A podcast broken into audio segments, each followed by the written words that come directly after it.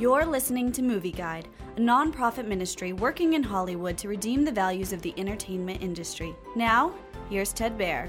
Gifted Hands, the Ben Carson story, the former Movie Guide Epiphany Prize winning TV movie, is now streaming on Netflix.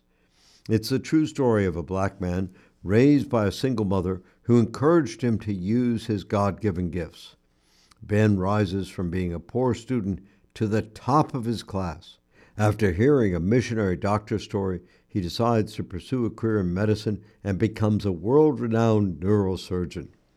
Repeatedly, Ben must overcome prejudice to be able to let the gifts God gave him blossom. The message of Gifted Hands is that by focusing on God's will for your life, you can become the very best and become God's agent in ministering to others, rather than settling into a life believing that he was inferior, underprivileged, and discriminated against. Ben looked to God for help and became an outstanding example, not just for black children, but for everyone.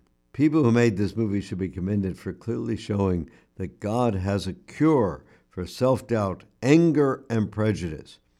Gifted Hands is a great, inspirational family movie.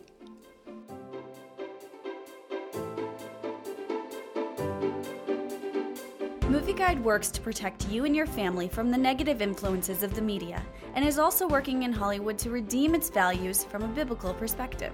For the latest Movie Guide reviews and articles, go to movieguide.org or download the app to your Apple or Android device. You can also subscribe to the Movie Guide podcast on iTunes. Support Movie Guide's mission to transform the culture by redeeming the media.